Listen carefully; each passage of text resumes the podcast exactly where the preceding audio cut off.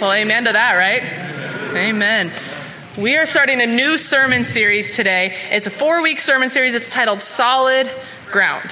And all throughout Scripture, you can hear the words of people who wrote Scriptures, who followed Jesus, who followed God, and said they planted their, their feet on a firm rock, a firm foundation on solid ground.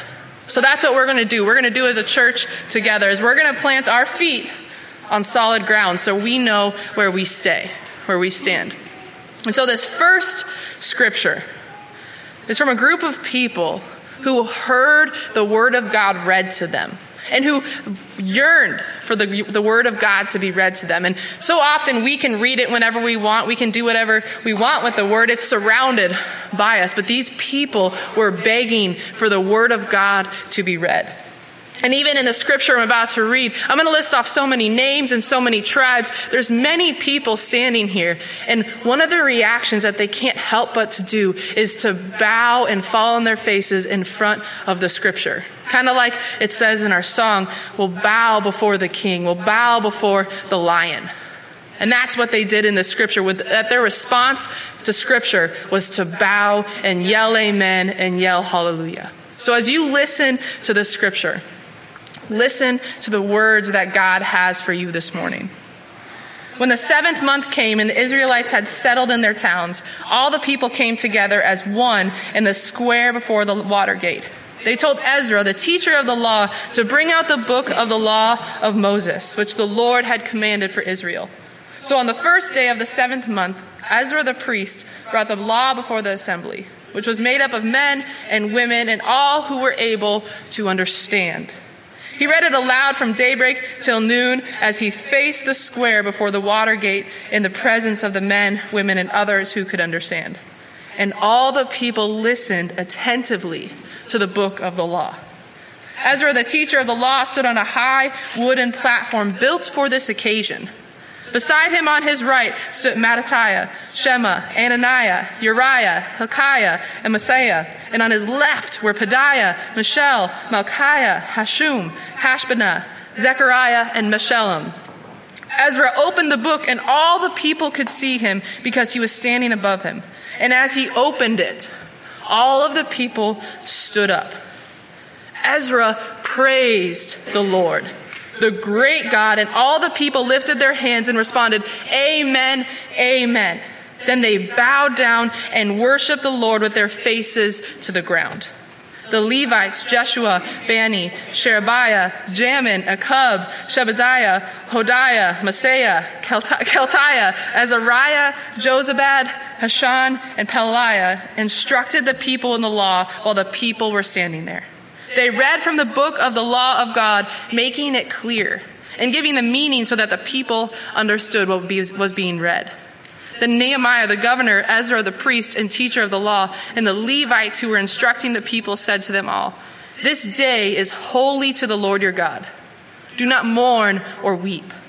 For all the people had been weeping as they listened to the words of the law. Nehemiah said, Go and enjoy choice food and sweet drinks.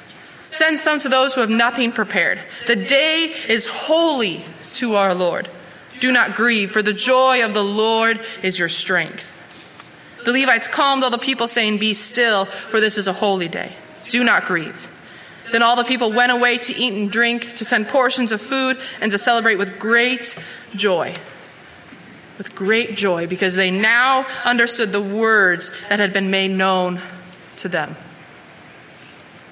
Let us take in these holy words that are God's and let us join our hearts together in prayer. God, this morning we come to you to hear your words, to hear your scriptures, to hear what you have in store for us. And God, we would we just ask that we would have the desires that these people had to hear your word. And when we hear it, we would rejoice and be glad and yell amen and yell hallelujah because your word is what gives us life. And the words that you have provided, that you have given to Pastor Mike today, let us open our ears to them and recognize them that they are your words. Lift him up so he can speak for you and so he can be a vessel for you. God, we're prepared to rejoice over your words.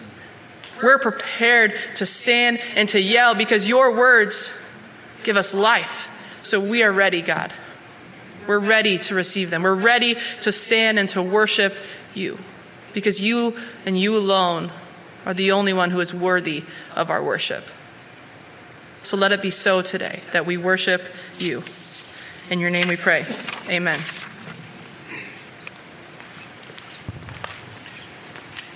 So, the first time I heard Nehemiah 8 preached, it was by a fairly famous uh, North American preacher named Billy Graham.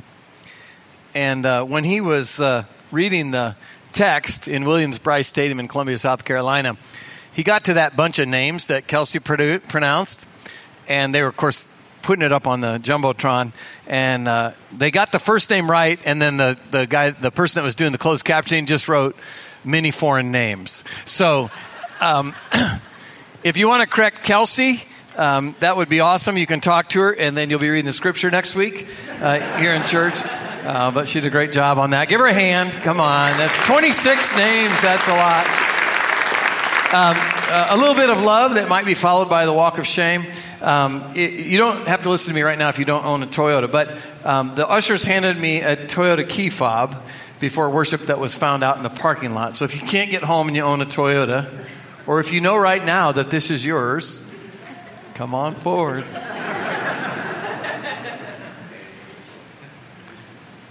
Uh, one more little kind of fun thing.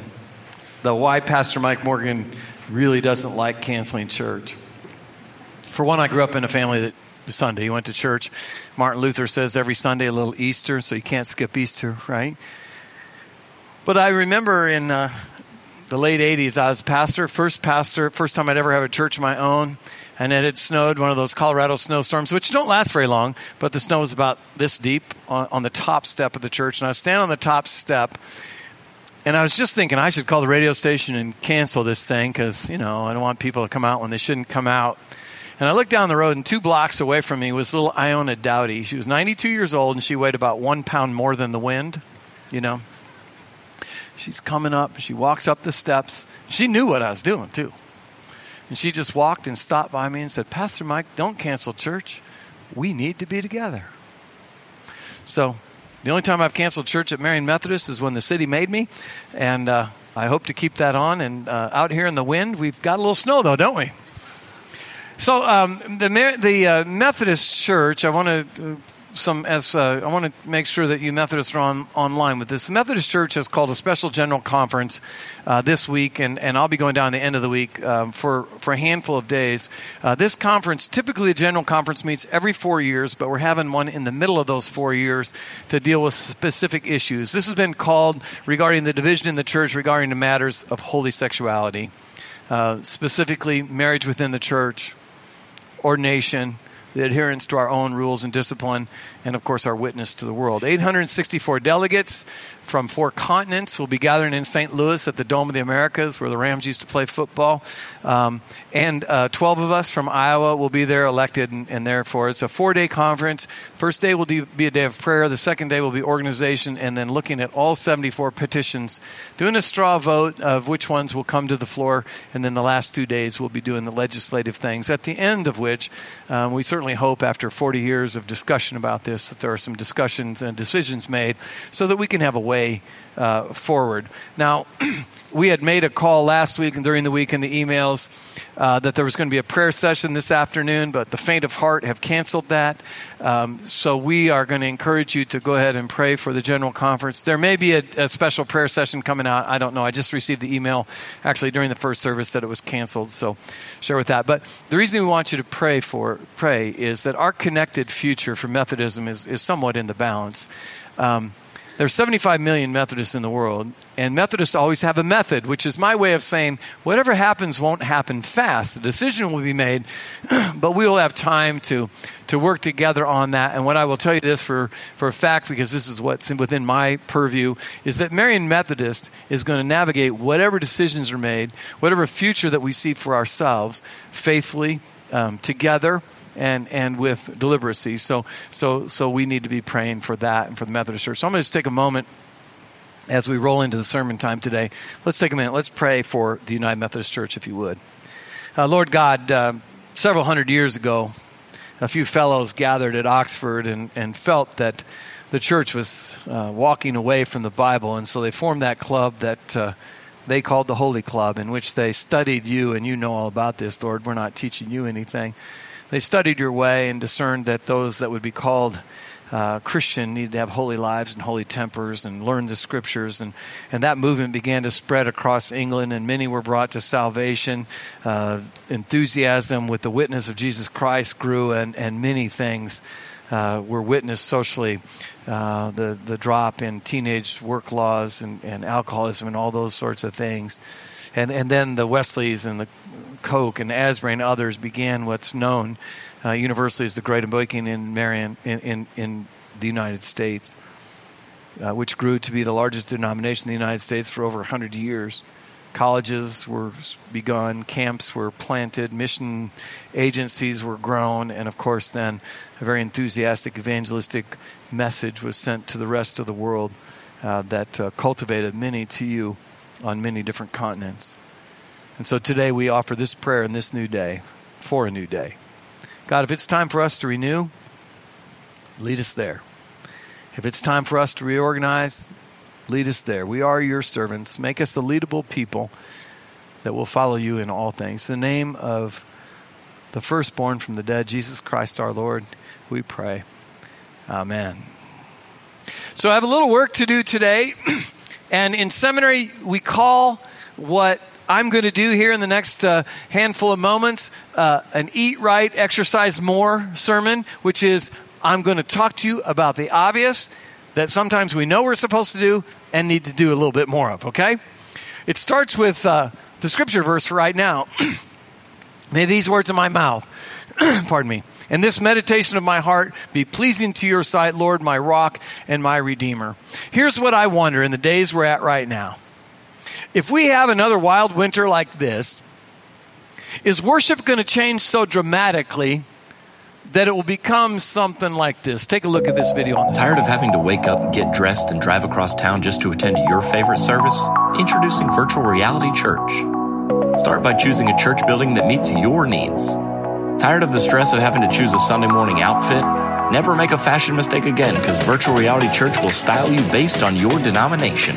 Not a people person? Select the introvert experience to completely eliminate the welcome team, meet and greet time, connect cards, and that awkward hold hands with the person next to you thing we still do. Next, personalize your morning by choosing the worship experience that you want. Feeling a touch of white guilt? Add a minority worship leader. Custom options even let you tailor the skinniness of your worship leader's jeans. Finally, no more having to endure songs that you don't like. With Virtual Reality Church, you're in charge. For the sermon, choose the amount of conviction you like and we'll select a pastor for you. We'll even let you tailor your sermon topics so you'll never have to attend a Vision Sunday or a sermon series on giving. And never worry again about dozing off during the sermon. With Virtual Reality Church, you can sleep as long as you want. Kids being bad in nursery? Who cares? Worried about missing a football game? Enter your favorite team and we'll provide notifications when the game is starting. Never miss a kickoff again. Want to go forward for prayer? Well, if you selected a Pentecostal service, always stand in front of a mattress. Even connect your social media accounts and we'll post for you. Get credit for being super spiritual all from the comfort of your couch. Finally, an option for people asking the question, how can I make Sunday morning even more about me? Virtual Reality Church, the future of church attendance. Well, I hope not. I, I, hope that's not where we're going, but I know if it snows enough, that might be where we're going. But we're going to talk today about worship that was a lot different than that. Today, uh, as we begin this four week series on solid ground, we really need to look at what our solid ground is in worship in life. And I got to tell you, I grew up during the 70s, and so I don't know if all adolescents in the 70s shared this same fear that I had, but there was this terrifying fear, if you grew up in the 70s, that most of us that watched TV had. And I'll tell you what it was it was quicksand. Quicksand was ter- terrifying. Every, every week on Jonny Quest, somebody found quicksand. Gilligan's Island, quicksand. F Troop, quicksand. Even on some of the dramas, they'd find quicksand and they'd be this deep into it until they found, saw the obvious sign quicksand, don't go in here. So we, we grew up looking terrified. We were trying to find solid ground everywhere because where was this quicksand? It was all around us. I, I looked all over Marion never found any quicksand. But terrifying as it was, and hard and nearly impossible to escape as it was, quicksand seemed to be a reality in our lives. And we crave solid ground. You know, physically, we're only comfortable when we're standing on solid ground. You know, and emotionally and spiritually, we feel the same way. Spiritually, we seek solid ground. What is it that we can, can base our lives on? What can we fi- what can we stand on in a life that's filled with hope and disappointment and joy and happiness and danger and grief and chaos and fulfillment and fulfillment and loneliness? I was taught in the church of my youth a little ditty Put it up there on the screen. This is a little song called the B I B L E. Do you know that? I'm turning off the microphone so you can sing with me.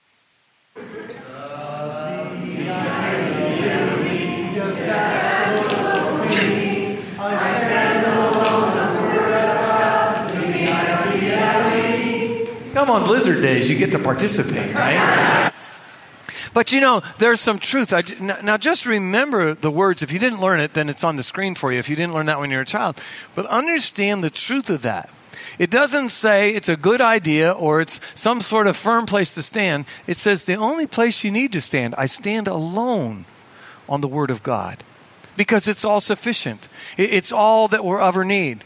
The Judeo Christian tradition stands on the divine revelation of Holy Scripture.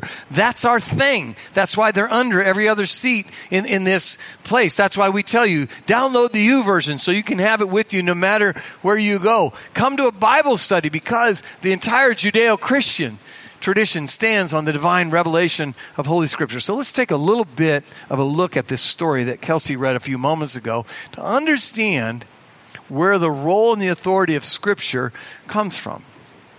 In the book of Nehemiah, you see the priest Ezra there in Jerusalem. Now, what these two guys are famous for was that Jerusalem had been totally knocked down by the Assyrians, and Nehemiah and Ezra had inspired the Jews to build it up with their own hands, to rebuild the whole city of Jerusalem. Now, we're talking about about 320 acres of city, so a pretty good city, and, and, and big high walls, and they built the whole thing back up. And once it was built back up, it was a time of, of celebration.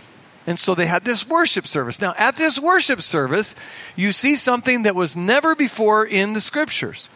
Prior to this, scripture was all shared orally and told to the people. But in Nehemiah 8, this is the first public recognition of the authority of scripture. The first time scripture itself is, is, is held high as an authoritative place. Now, the people are all there, they're all one body. The men, the women, they're actually there and they're not virtually there like we just saw a few moments ago. They're all there and they hungered and thirsted for the word so much that they asked. They went to the priest Ezra and say, "Could you read us from the book? Could you read us the law?" I wonder if that would happen next Sunday if we just kind of skip the the the Bibles if if one or 50 of you would say, we're hungry for the word. Read it to us. Lift it up and, and, and read it to us. But this is what happened. We need to interpret that today. And, and the word was there, and it was for all who could, could understand. And they made clear the word to everyone. Now, where Ezra was standing, and it was it's it's a, it's a line in there that's really important in the scriptures. It says Ezra stood on a platform built for the occasion. This is the group that had just built all of Jerusalem back up. And then, because they craved to hear this law so much, in five days, they built this huge platform to him to stand on. Now, just for a moment, some of you are new at Marion Methodist, some of you have been here a long time. I want to remind you, because this is clear and, and, necessary for us to understand, that when we built this house of worship, we followed the example of Nehemiah 8. And we built a platform just for the purpose of the proclamation of the word. Let me, let me show you a couple of pictures. Uh, first, um, there's Pastor Mike uh, a year and a half or so ago when we were getting ready to pour the foundations of this church with one of our Pew Bibles from the other church, wrapping it up in plastic. That's me with uh, uh, every, every tool master's friend, a roll of duct tape. Be- because we wanted to, to remind ourselves as we built the church that, that this wasn't just for fun, a reminder that we are built on the fact that we are a people of the Word. Uh, show the next slide if you would, guys and the platform itself was built on it. Now, if you're if you're good at, at seeing, if this picture's okay, you can see. You see me in the middle, leaning down with the Bible. Now, let me tell you where that Bible is. That Bible's about five foot below my location right here. We placed that Bible right underneath where the cross of Jesus Christ was going to be. So when this platform was built, it wasn't silly, it wasn't anything like that, but that we could literally say that this platform is built on and for the Word of God. And show me that next picture if you would. When, when Teresa and myself and, and my daughter Lisa and uh, Kirby were out there, uh, and John Brockert, who's taken some of these pictures, you know what ran through my mind as the concrete began to come over the top of the Bible uh, of the scriptures? That song we sang the B I B L E. Yeah, that's the book for me. We stand alone on the Word of God, the B I B L E. And let me show you one more picture. And so, when it was finally covered, your legacy is in place. And those of you that have just started coming to Marion Methodist, or those of you who've been here for a long time, I just absolutely ask you do not neglect telling this story it, it is a tangible statement of who we are. Tell that story again and again and again that this very place, this very platform, is built for and literally built on the Word of God. Share that. Don't miss that. What happened when, when, when Ezra stood forward is he opened the book. Now, their books would have been lots bigger no printing press, you know. When he opened the book, worship broke out. Worship broke out in a big way. And a number of years ago, 10 years or so ago, when I preached this, I, I had people learn that every time we opened the book that they were supposed to stand up and cheer. Because that's what the people did. When, when he opened the book, they stood up and like, woo! They whooped and hollered and, and screamed. And you know what? And I won't do this to you here.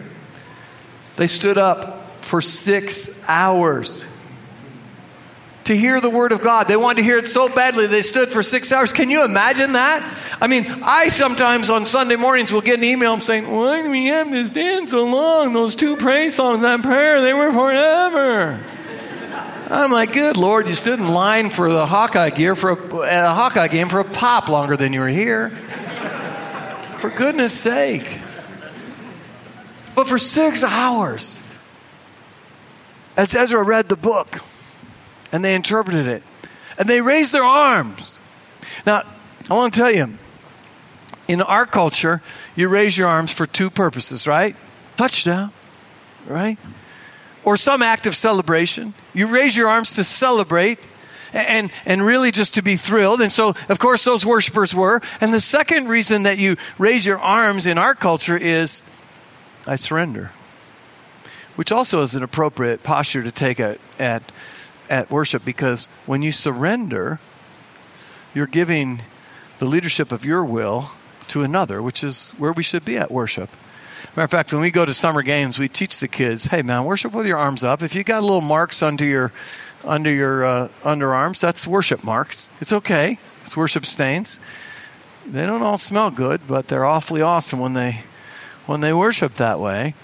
But we need to understand that that when the book was brought in front of people, they just celebrated, they worshiped. And after standing up for so long, then they went face down on the ground and just bowed to the power of the Word of God. And what you find in this scripture is that all the priests and the scribes were nearby so that they could make the words of the scriptures clear. Sometimes you've said it to me, others have said it to me, and sometimes it happens to me my, to, to myself. I say, Well, I don't really understand everything that I'm reading right here at this particular moment, what its context means, what it might mean to me. They had people deployed making sure that all the men, women, and children that were there understood what was being read because if the scripture's not understood, it's just words. But it's the message of the Word of God to us. And then, what really is interesting what happens after six hours of, of worship after six hours of hearing the scriptures read do you know what the people did?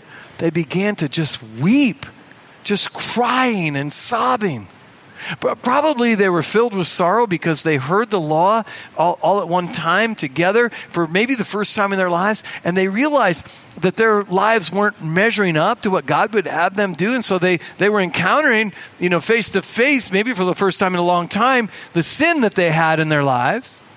And so sometimes when we read the Word of God and, and you hear how your life is falling short of the mark that God wants to, weeping's an appropriate response.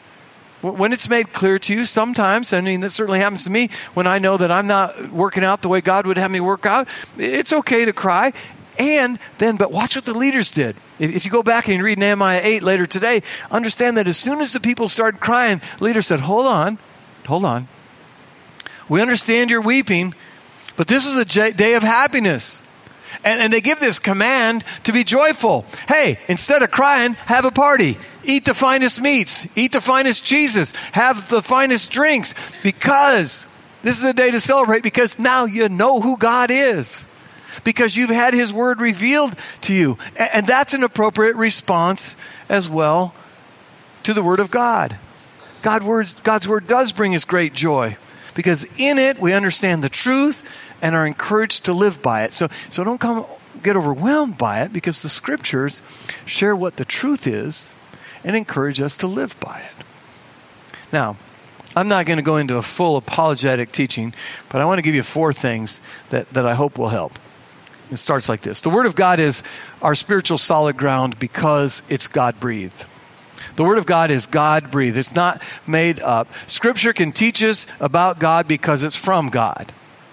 The first Bible verse we learned as a corporate congregation in, in August was John 1. In the beginning was the Word, and the Word was with God, and the Word was God. Now, I've had a lot of people over the years, college students and others, say, Well, I don't know if I really believe in the Bible. It's just made up by a bunch of old white dudes. Like, well, let's talk about that for a minute because I've been to Israel and white dudes is not what's residential there. Okay, let's start with that.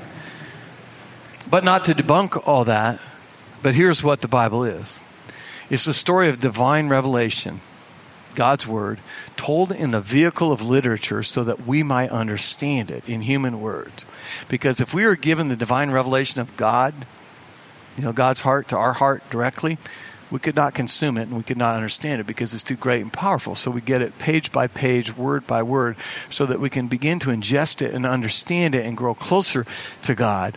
Because Scripture can teach us how to live because it's from the source of life.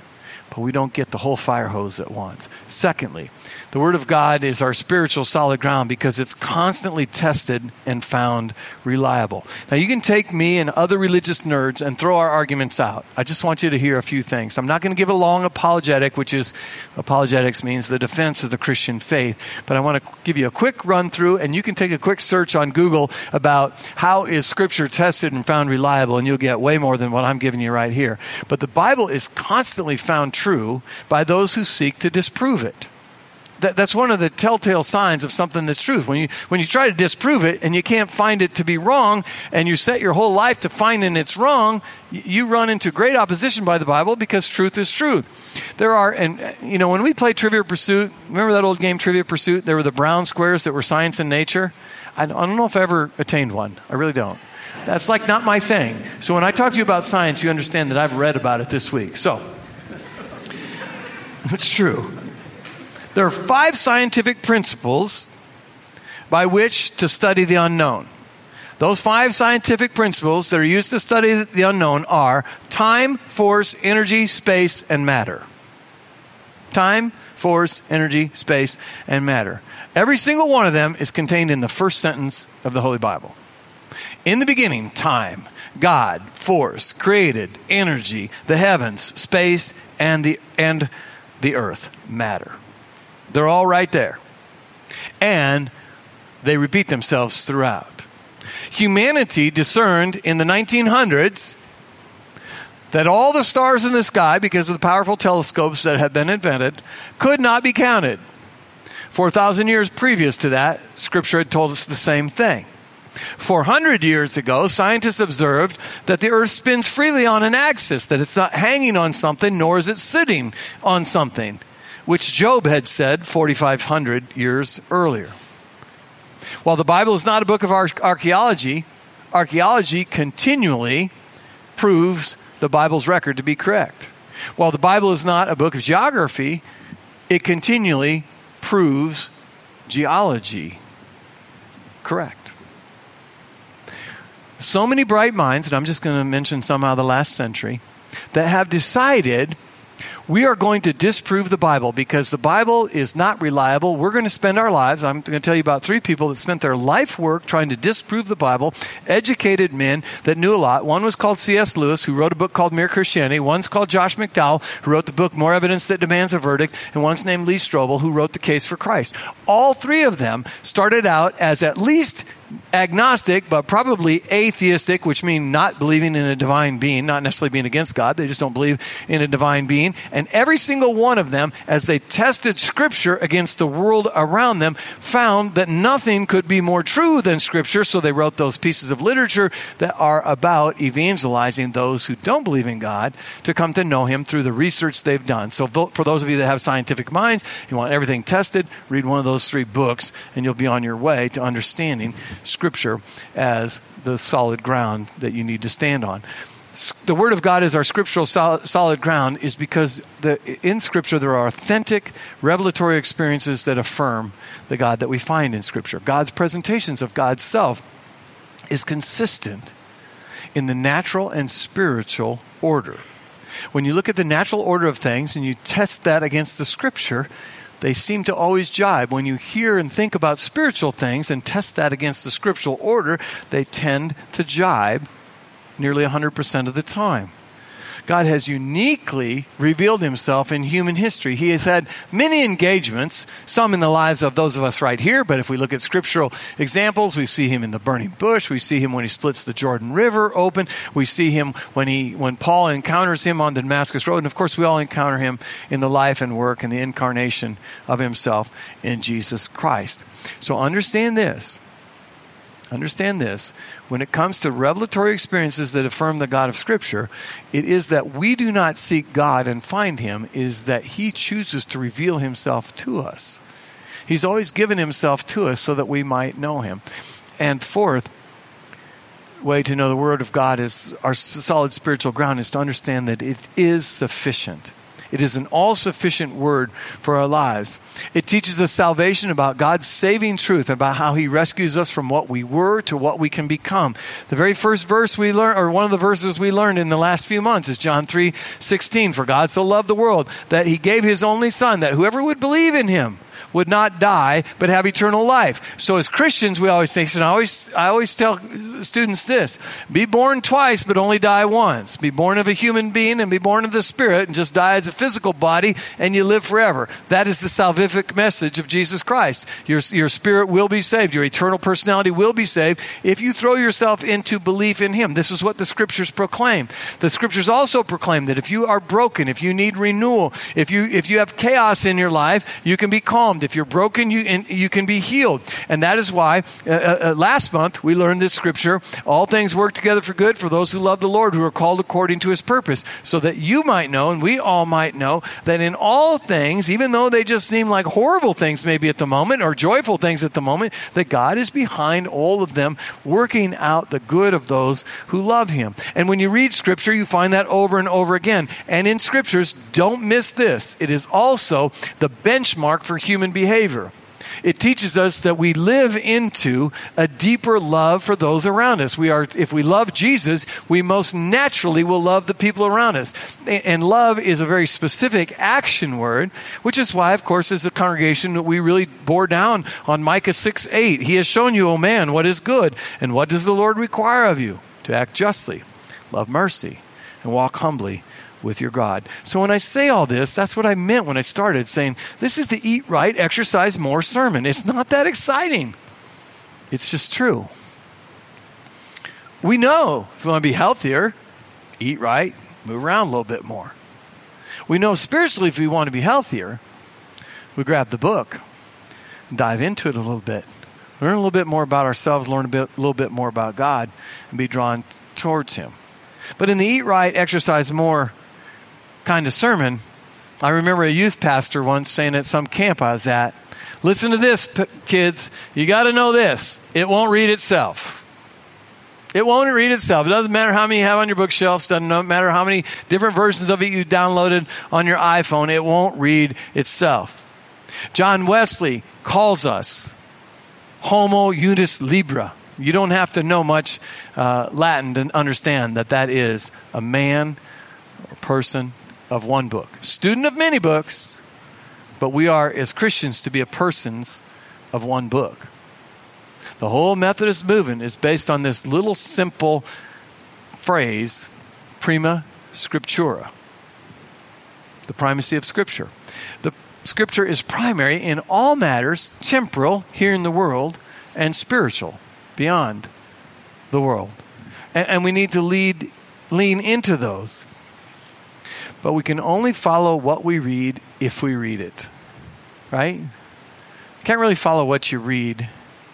When we sing the B I B L E, yes, that's the book for me. I stand alone on the Word of God, the B I B L E. And if we don't know what it says, we'll make up anything. But if we read the book, then we know what to do. That's, that's why, you know, one of the first verses we talked back in September, trust in the Lord, this is from Proverbs, trust in the Lord with all your heart, lean not in your own understanding, but all eh, eh, but in all your ways submit to him and he will make your path straight. And his paths are shown to us in Genesis through Revelation. Listen, for the most part, I don't trust anyone I don't know. Do you? So why would I trust a book that I don't know? It's really simple. We have to get to know the book. If we read the book, we get to know the Word of God. And we get to know the Word of God, I will tell you this that supernaturally, God will know you and you will get to know Him more fully. So it's really simple. I'm not going to keep you here on a snowy morning, late into the afternoon, because this is all that we're commanded to do is embrace it, engage it, celebrate God's holy word. It is the solid ground for our living. And I'll tell you this if you're a visitor, or even if you're not a visitor, we buy Bibles for this church. They're underneath about every other seat. They're free for anybody that needs a Bible. Anybody that doesn't have a Bible at home, it's the same Bible that all these passages that show up on the screen are from. It's what we read from. It's called the New International Version. If you don't have one, really seriously, please, please take one. If you have a friend at work that says, I've always wanted a Bible, you take one of these because we can't engage it, we can't embrace it, we can't celebrate it if we're not standing on it. Let's pray. God, we thank you for your word. It is an inanimate object on our shelves unless we open it, and then it becomes your revelation to us, a living, organic thing. Lord, it's just words on the page unless we engage in it. So help us, God, be those that not don't just hear the word, but live into the word. Lord, we know this. We know we're supposed to read the Bible. For goodness sake, we've been told this since we were knowing, knowing how to read. So let us step into it. Five of us, 20 of us. We know there's all kinds of Bible studies here, online, other churches, from, from Bible study fellowship to basic Bible to various and sundry other ones here. And so if we need a community, push us to join in one of those. We can start right now. Nobody's going to stop us will be welcomed.